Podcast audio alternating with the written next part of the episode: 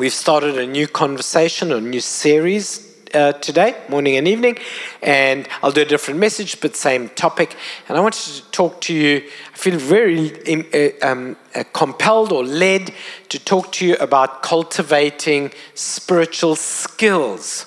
I want to talk to you about skills that every believer should seek. Um, one of the things you become aware of when you start your spiritual journey is uh, that initially you become aware that you were far from God. Like at some point, you realize God's standards are up there and I miss them.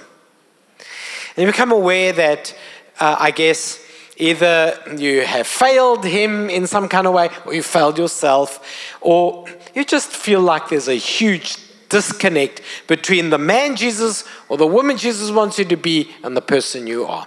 And that moment, that line you arrive at, is what we call saving knowledge. It's like it's this moment where you realize, okay, I am, I am something without batteries. Uh, right now, and to fully be who God wants me to be, I need Jesus. Amen. And the road that gets you there is this awareness of inadequacy. I'm not enough on my own. And in fact, I, I have a dark, I mean, I have a dark side and I have a sinful side. And, and I can smile and I'm a good guy and I can help and I can do a lot of things. But there's another side in me that's empty and insufficient and void and hurtful to God and hurtful to others. Can you say amen to that? Maybe not about Maybe not about you, but maybe the person you're sitting next to uh, tonight. Don't look down. And all of those things are completely good, uh, uh, truthful rather, and sound. This awareness of inadequacy. But there's a problem in our Christian journey when we can't shake that inadequacy feeling off forever. There's a concern that arises that even once we've accepted Jesus, we feel like we're chasing an impossible goal. That God wants us to be praying more, and God wants us to be worshiping more, and God wants us to be uh, serving more, and God wants us to be giving more, and God wants us, and there's this, this um, uh, impossible uh, gap that is never reached. Now, that's a dangerous thing. Because once we come into this place of wholeness with the Lord by receiving Jesus Christ as our Lord and Savior, we have to accept that God has now begun a new work and that you are a new creation and all things are passed away and all things are made you new and you're allowed to be good at stuff. And that transition's really important. Because uh, most of us are, um, uh, can very quickly list, well, you know what, I, I, you know, my thought life needs work, or my language needs work, or my a laziness spirit needs to be cast out. Like there at six o'clock in the morning, the demon of laziness visits me and I just can't get out of bed. We can list the things we're working on, but for some reason, the devil keeps us away from listing the things God has empowered us with and that we are capable of and strong at and good at. And it's almost become like, proudful to say, God has made me able, I'm good at that. And I want to shake that loose to give you permission in a way to say that um, God has put good stuff in you, and you're allowed to say that. And you're allowed to say, thanks to the grace of God, I am who I am. I'm not what I was, and I'm not yet who He is. But I'm here and I'm in this place, position, status, uh, uh, season, and it's good. Things are allowed to be good. Can you say amen to that? They're allowed to be good. I know it's a struggle. I mean, I'm feeling the resistance. Like, you want everything to be like a fight against evil and a fight against the government and a fight against your partner and a fight against the dog and the budget. And for some reason, you want good to be somewhere in heaven. Like when we walk on the streets of gold, it'll be good. But until then, it is a fight. But I want you to know that is, um, you know, if the devil can't stop you, he'll chase you. And you have to be careful not to allow the devil to put you in a vortex of impossibility, where it's not possible for you to get to a point where you can say, This is good. What a good season. What a good moment. When God created us before Adam uh, fell, uh, God said it was good. In fact, when we got to uh, man, you know, he says, Good, good, good, very good. And then when he made woman, he didn't have words. I mean, that's, that's, that's a good, that's, phew, that is wooing from the pulpit. That is making all the ladies happy and giving all the men ammunition. Uh, and then we get into the sin state, and then Jesus comes and fixes the sin state, and then it seems that good is elusive. But I want to speak against that tonight, and I want to encourage you that God is making you able, and you're allowed to say, I've got skills. Amen? And um, it's a strange thing that um, uh, uh, we think it is a, a, pride to do that, but actually it honors God to let people know that because God is in me, greater is He that is in me than He that is in the world. Because God is in me, I am able. And to learn what those abilities are and own them and then live them out is the great pleasure of life. It's one of those great joys of life is to figure out what God has made you able and then do it. Like there's some people here, maybe you're just like, you, I mean, you can pray. Or there's just no amens there, so I'm just going to move on to something else. I'm going to move on. Like you could just, you can sing the predictable front row. Or maybe there's just some people out here, I'm expecting no amens. You just, you can give. Whoa, nice one. Or maybe there's some people out here and you can just confidently say, like, I'll tell you what my I what I'm able I'm I show up. Like I show up in the good times and I show up in the bad times. I am good at being consistent. They're allowed to say that. They're allowed to say that. I'm very worried that our sin awareness is robbing us of our salvation awareness. You've got to turn that thing on its head. Because what the devil comes to you at with your not good, you've got to come to him with, but I am good at. I may falter, but you don't know me. You start me praying, I won't stop until you are broken, Satan. Like I if you start my engine of prayer, it won't go well for you. Like you've got to be able to own that.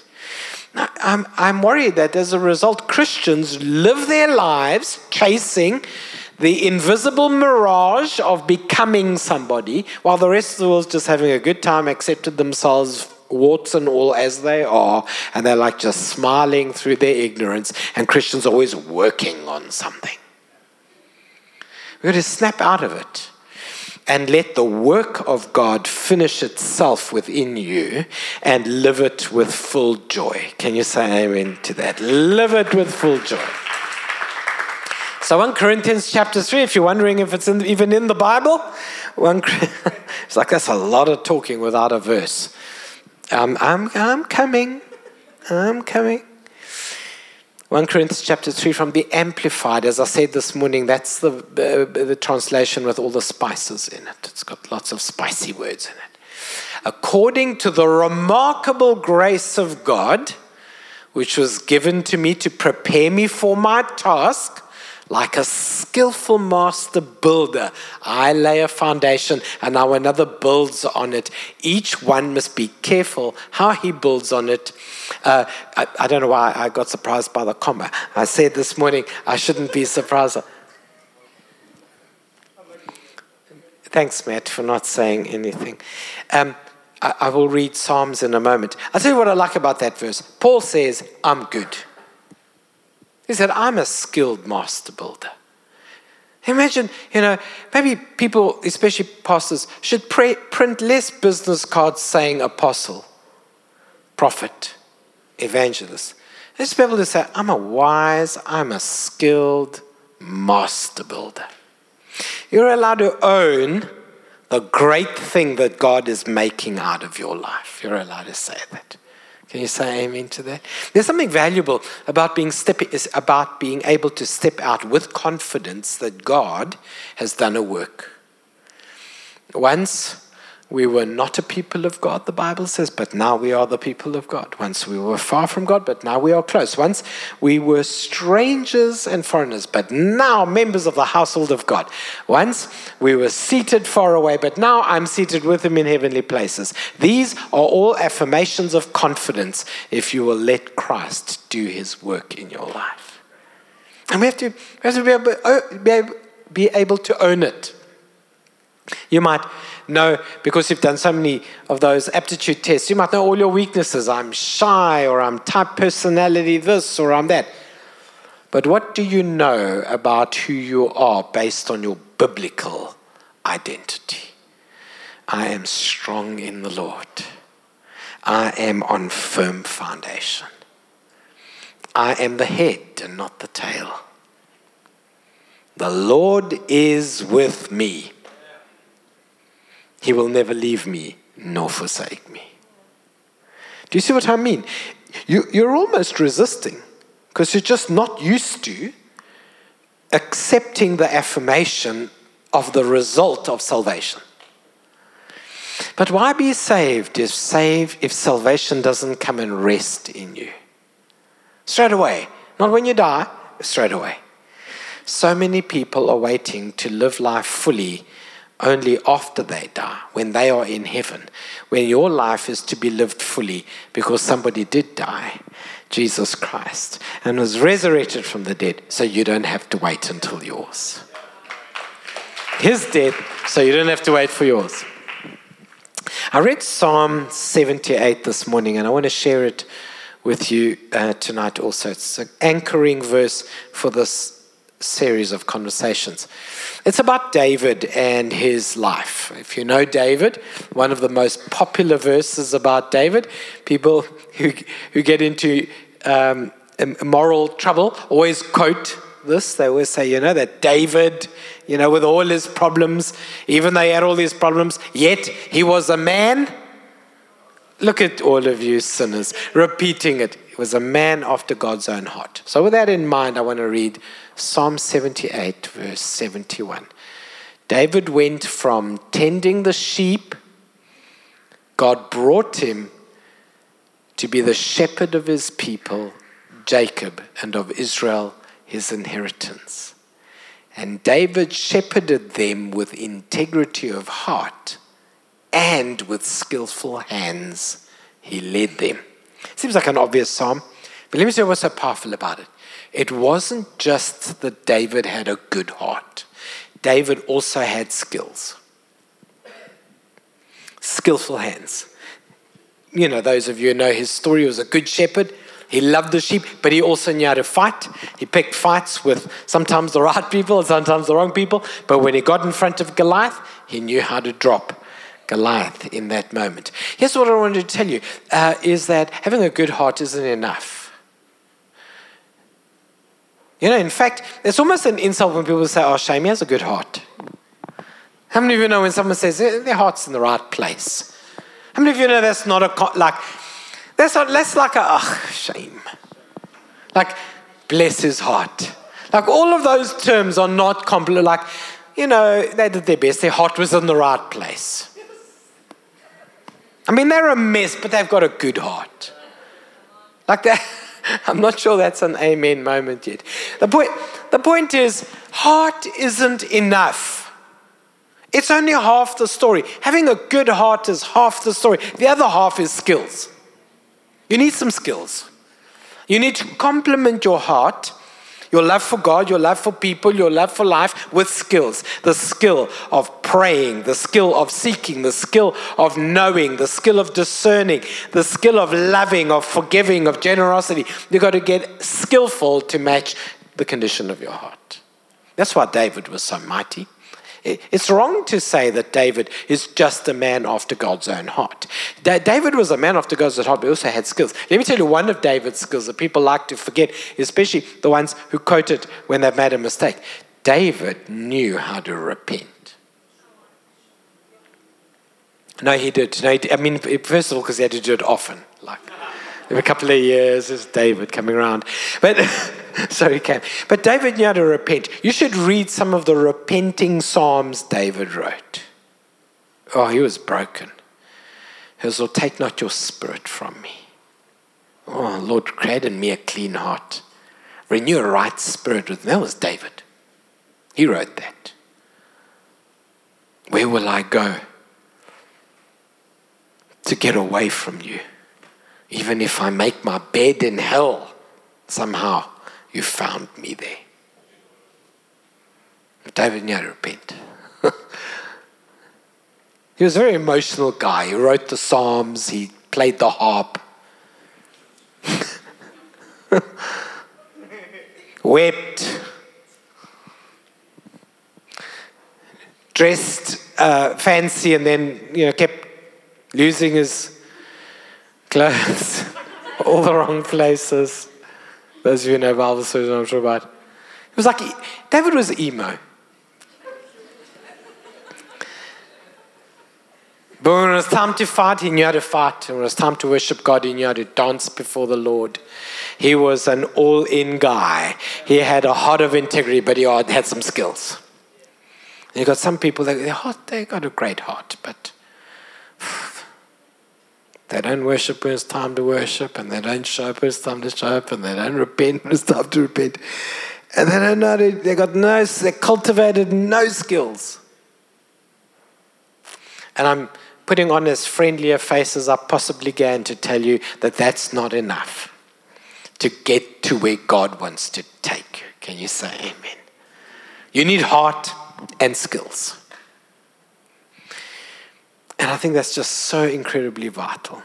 Yeah, by the way, um, if, if you're here and you're not a Christian and you're just like looking for inspiration uh, from the Bible, you should firstly become a Christian. It'll change your life. It's like the most inspiring thing. Like coming to church here is like getting a bit of light in the darkness of your soul. Getting saved is like taking the torch home. Like it's a big difference. I mean, you're welcome around our light, to go home in the dark.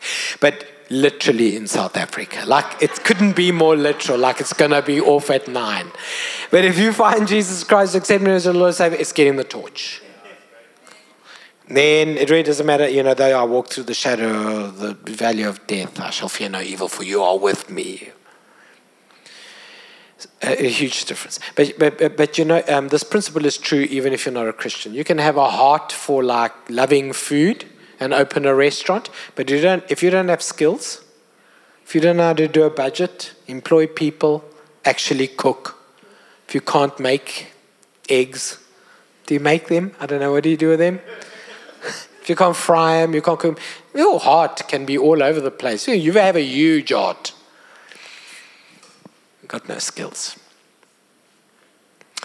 In Luke chapter 14, Jesus tells a story describing some of these skills. And I thought I'd read that and we'll have a look at a couple of them.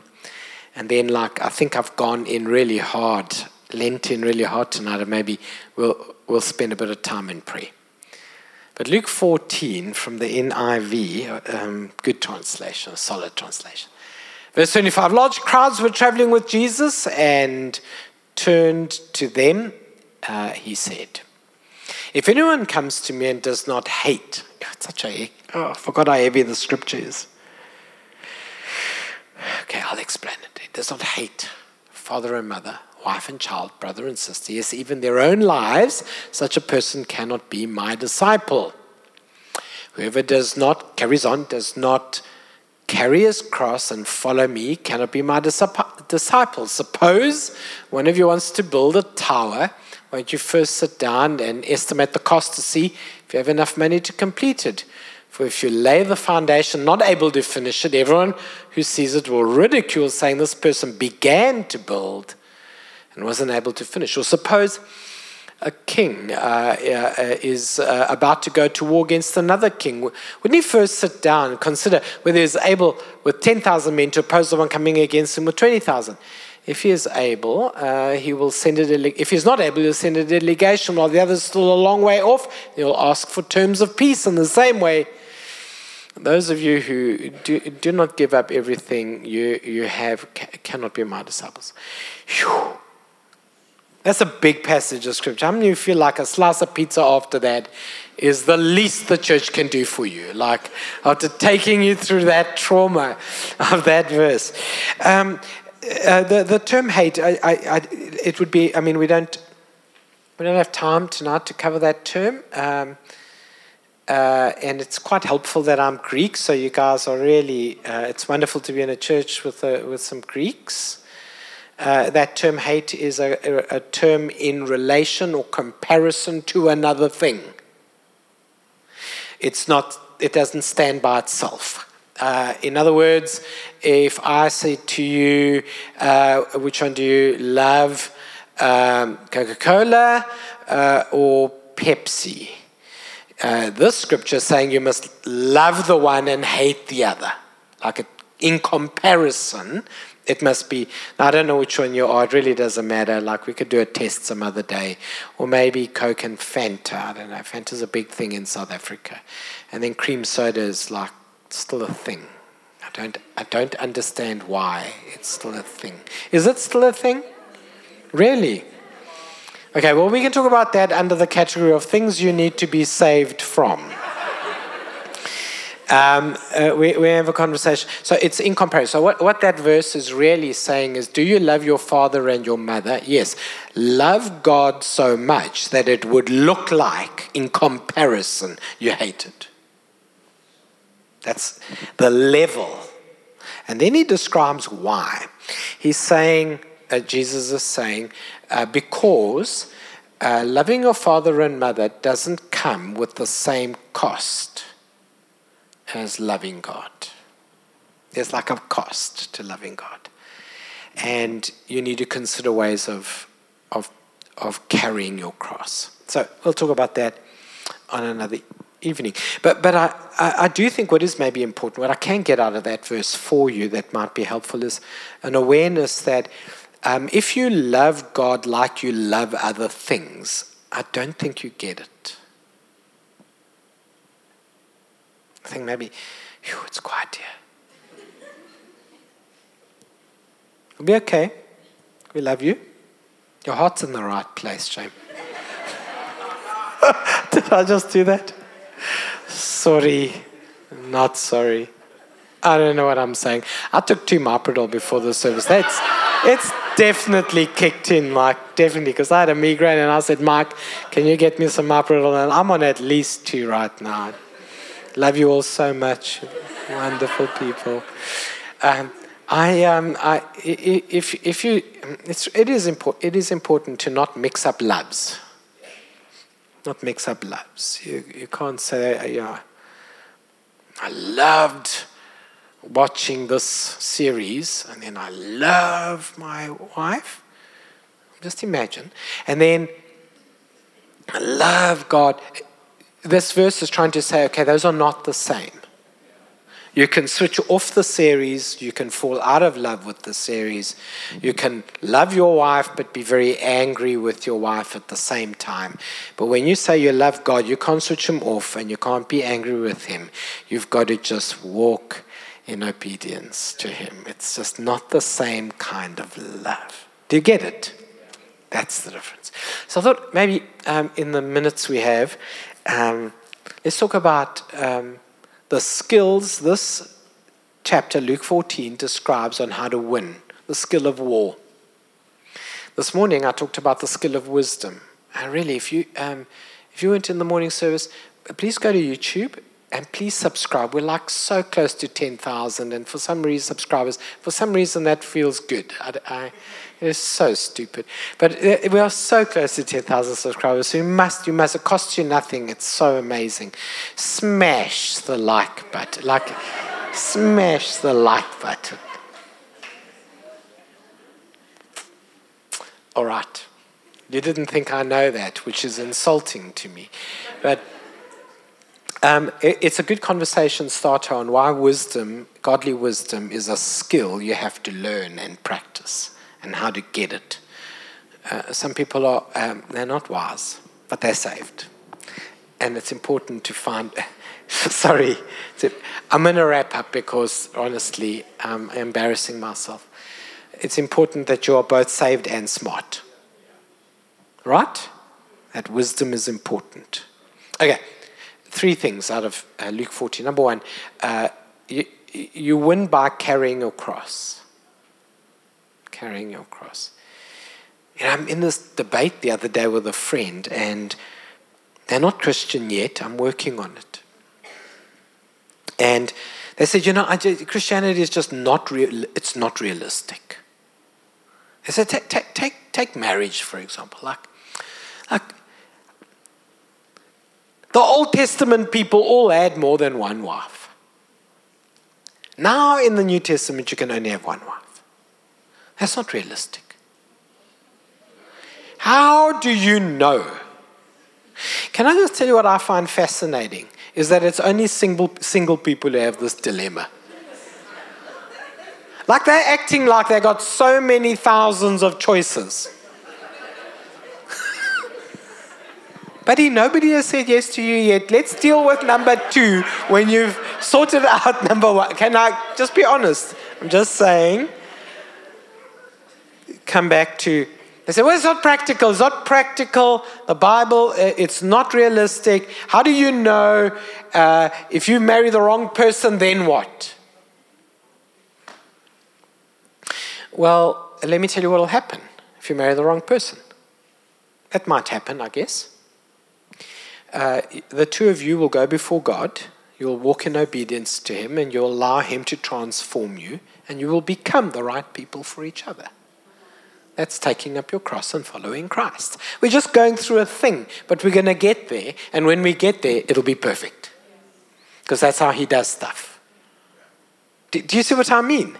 You take up your cross, cross by saying, It's imperfect in this moment, but my Savior is taking out of imperfect and He is making it skillfully into perfect, for He is a, he's a wise master builder.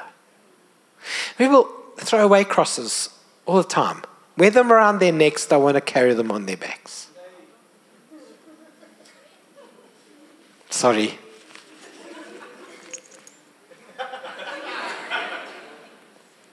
it's important to recognize uh, there will be a little carrying season. You, you, you, one day you, you marry, you have kids, and there's a tension between the craziness of kids and the commitment of family and going to church and all that. You're just going to say, That's the cross we're carrying right now. And it's imperfect, but He'll make it perfect. And if you keep throwing away the crosses, you lose all the benefits of resurrections. the beauty of coming out of brokenness to wholeness, the amazement of seeing a puzzle piece broken apart come together, the, the extraordinary joy of seeing the, what's missing complete. You lose all that if you just keep throwing the box away. Matthew 10 38. Um, I mean, whoever does not take up his cross, follow me, is not worthy of me. Um, you ascribe worth to something when you inconvenience yourself for it. I, I live on Mount Road. Uh, uh, uh, don't come visit unannounced. That would be awkward. I live on Mount Road. I've got people who are up and down that street exercising. They cycle up and they cycle down, and they run up and they run down. In summer, there are a hundred. In winter, it's just two or three lonely souls up that hill, down the hill. You can measure the worth something is to you by the level of your inconvenience for it. A, a, a skill to learn is get comfortable with inconvenience because inconvenience is a cross you carry, but it's how you win in life. It's how you win in life. The second example Jesus makes is the example of building a tower.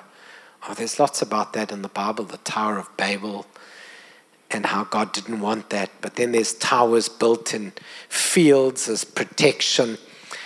And there's this particularly famous verse in Habakkuk or Habakkuk, depending on how you prefer to read it. It says, I will stand at my guard post and station myself on a tower, and I will keep watch to see what he will say to me. Uh, a skill to learn is to separate yourself from everything else and just climb high enough above the noise to be able to hear Jesus. That's, that's a skill. It's a powerful skill. You need to be able to, at some point in your life, you need to be able to say, I've become good at knowing what's God and what's not. That's a skill you want to learn. You say, that's not God. This, this is God. It's a skill you need to learn. And then, you know, this last example he uses um, in, in Luke 14 is the example of one king fighting another king. And um, I, I, guess actually that um, example is about knowing which fights to, to pick. Because if you remember, he said, if you're going to go fight a king and you don't have enough resources to fight, you'll rather say, let's have terms of peace. This, battle, let me simplify it for you. Uh, you need to learn the skill of what to make peace with and what to fight for. Because we can't change everything. We have to make peace with some things. I'll tell a story tonight from this morning, but I asked if I could tell it. And I won't reveal names. Um, somebody came to me after the service for prayer. I was going to use a different, more personal example, but it seemed so pertinent. And they said, You know what? Um, I'm just feeling lost. I want you to pray. But I'm lost for a reason. I grew up as an orphan, this person says. But last year I decided I would find my dad. So I asked my mom who to connect, and after a little journey, I found him. And she said, uh, I met with him. And he wasn't what I expected. He was cruel.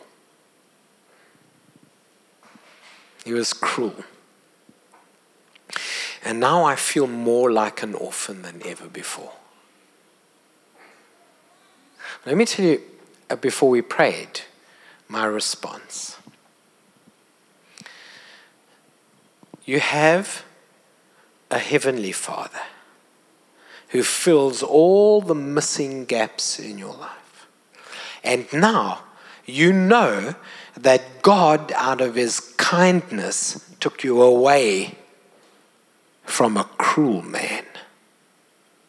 Because if he had not, you might not be the woman standing here getting the degree you're going to get at the end of this year, becoming the woman God intended for you. You are rescued by God from something that could have been very cruel. And you know, as hard as it is to process, but I've got friends who've got moms and dads. As hard as that might be, make peace with this idea. God saved me. I have to make peace with it. Because we live in an imperfect place full of the effects of sin and the effects of brokenness. And if you don't make peace with some things and you keep trying to fight the invisible enemy, you will lose. But you can, you have permission to wake up one day and say, Do you know what? I made peace with that. I processed it. I wept over it. I got angry about it. I prayed a few aggressive prayers and prayed down, you know, the beasts upon my dad, that the beasts of the fields would bite him.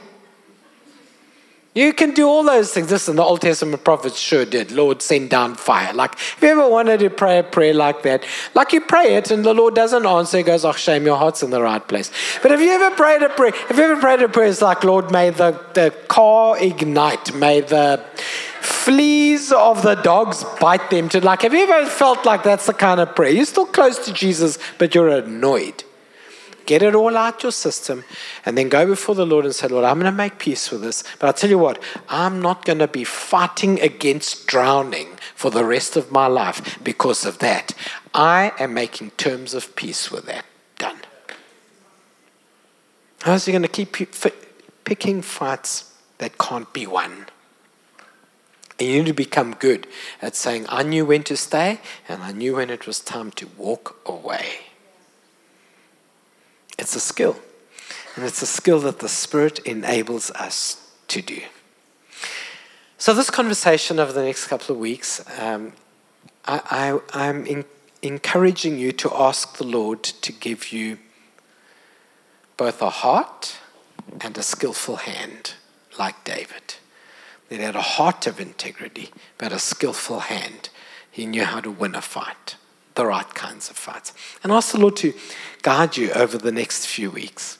By the time we get to the next term, I think that's the 23rd of July, some really exciting things are going to be shared, and a whole new youth program is going to um, be activated, and I'm going to get some additional uh, people to preach um, as God raises. I think I've introduced some of them to you as God raises them up. Um, but over the next few weeks, Lord, will you please make me skillful, a wise master builder? And perhaps most importantly tonight, to give yourself permission to say, I've become good at that. It's okay to say, I'm good at that. God has made me able. Would you please stand with me? Let's pray.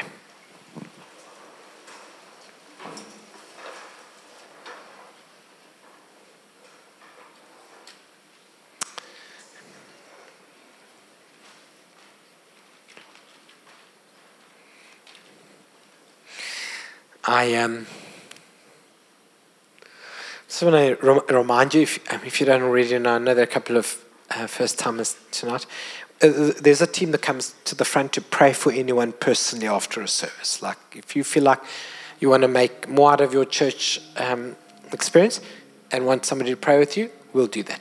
Also, we have communion on the at the front of all our churches, and you're welcome to go before or during or after any service and just serve yourself communion. Pray a little prayer and have communion. There are, there are also confidential prayer cards there, and you can make a note and say, would you, would you guys pray for this or that? And then when the pastors meet together on a Wednesday morning, we go through all the cards and we pray for all the prayers. And if you want to tell us God has come through and you want to write a little praise report, thank you, Lord, um, for for resolving or, or healing or fixing, you write that down and we will celebrate with you. I just want you to know we're finding lots of ways of making church personal. And, um, and then, of course, the best coffee in town, without a doubt, at 7 p.m. anywhere in the city right now. Just stay for that. So, Lord, thank you for your goodness. Thank you, Lord, that, that we, once we were far from you, but now we've been made close by the work of the cross. Please, will you help us acknowledge our failures, but also walk in our wins, that we are comfortable to say we're wise master builders, we're skillful master builders, that we are able, that we can do all things through Christ who gives us strength. Lord, will you teach us skills, not just a heart, but a skillful hand also. And somehow that the combination of those two things will make us conquerors. A heart that's in the right place and a skillful hand ready for the task of the life that you've, you've given to us, the life that you have prepared for us. Will you help us navigate that journey wisely and carefully? And over the next few weeks, please will you teach us to be skillful with our heart after you at the same time. In Jesus' name. Everybody said, Would you give God a shout of praise and thanksgiving for talking to us? Please don't rush off. We'll stick around and pray for you. Otherwise, I'll, I'll look forward to meeting you in Warehouse One. Thank you, everybody, and God bless you.